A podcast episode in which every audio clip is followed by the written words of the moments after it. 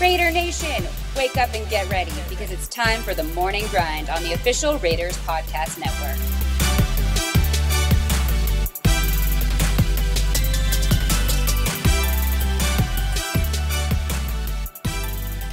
Good morning, Raider Nation. I'm Eddie Paskal, and today is October 28th, 2020. And on this date, back in 1984, the then Los Angeles Raiders set a franchise record by issuing an insane 92,469 tickets for their division clash against the Denver Broncos at the Los Angeles Memorial Coliseum. Oh man, what I would give to live in a world where we could get together with 92,000 of our closest friends and watch a little Raiders football. But hopefully, if each and every one of us keep doing our part, that day will come sooner rather than later because I will be honest, I miss it more and more each day.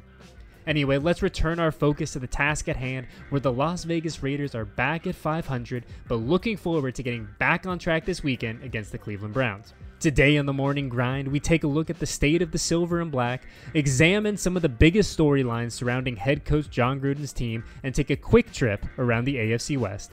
Lego!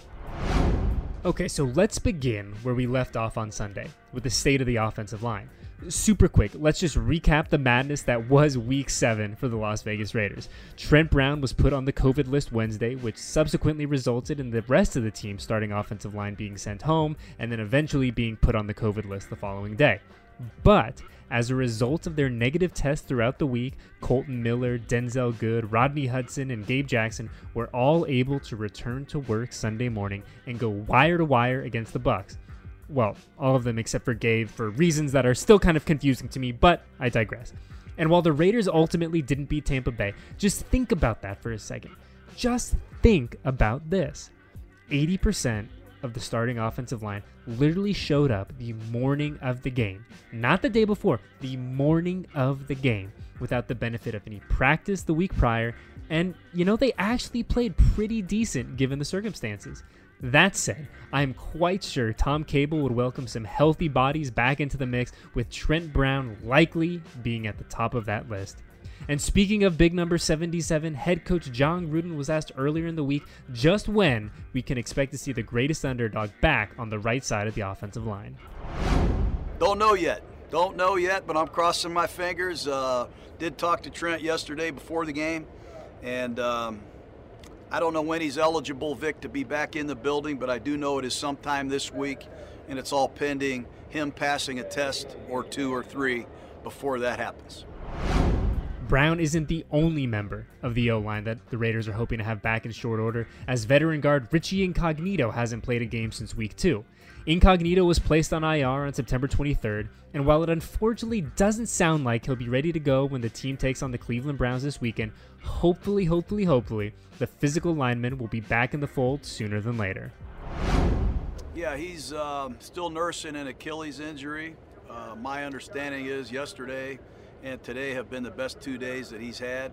I don't know that he'll be up this week, but he is getting closer to returning, and that's exciting for us. Shifting our focus to the defensive side of the football for a second, once again, we must talk about the production of the defensive line.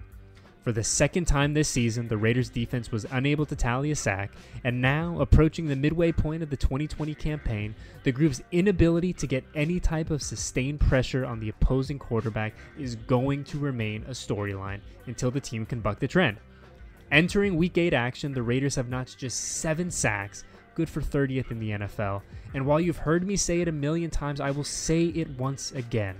While sacks are not the ultimate barometer for the health of a defense, that number just has to go up. Think about it in these terms. Not only were the Silver and Black unable to take down Tom Brady behind the line of scrimmage in Sunday's loss at Allegiant Stadium, but they also managed just a single quarterback hit on him throughout the course of the game.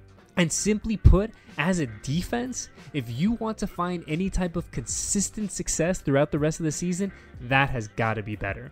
Whether it's Maxx Crosby, Mo Hurst, Clelin Ferrell, or some combination of that trio, or a different answer altogether, the Raiders absolutely have got to find a way to ratchet up that pressure, and it's something that Coach Gruden is well aware of too. We're going to try to get the best four out there that we can, number one. Whether it involves more blitzing, we'll see. Um, who goes inside, who goes outside, who's on the left side, who's on the right side, what stunts we call, what blitzes we call. Uh, everything is on the table. We've been meeting since very early in the morning, and uh, we're going to play better on defense. I'm determined to, to make sure we prove that this week. Well, before we get out of here and you all embark on your Wednesdays, let's take a quick look at everything that's going on around the AFC West. It brings me no joy to report this, but the Kansas City Chiefs once again look like, well, the Kansas City Chiefs. After falling at home to the Raiders, Andy Reid's team has now rattled off back-to-back wins in convincing fashion, I might add, to improve their record to 6 and 1 and remain atop of the division. Their most recent conquest was the Denver Broncos, who all told didn't play a terrible game, but like a lot of teams around the league, they just didn't have the firepower to hang with the Chiefs for a full four quarters. And hey, there's no shame in that. In terms of the Broncos, though, following that loss, they now sit at 2 and 4, just a game behind the Silver and Black, and currently tied for third in the AFC West with the now upstart Los Angeles Chargers. And speaking of those Bolts, with their new explosive quarterback Justin Herbert now squarely in the mix, the Chargers seem like a team that will make some noise. Perhaps not in 2020, but at some point down the road for sure. But while the future looks bright for the Raiders' rival from LA, at the moment, so does the present, as Herbert and company took down the Jacksonville Jaguars 39 29 to earn their second win of the regular season. That deadlock for third in the division won't last long, though, as the Chargers travel to Denver this weekend to take on the Broncos and clear things up a little bit in the AFC West. Bringing things back a little closer to home, though, the Silver and Black and their 3 and 3 record are back on the practice field today in advance of their trip to Cleveland for a Week 8 showdown with Baker Mayfield and company. I'm Eddie Paskal, and this was The Morning Grind. Thank you for listening to another episode of The Morning Grind on the official Raiders Podcast Network.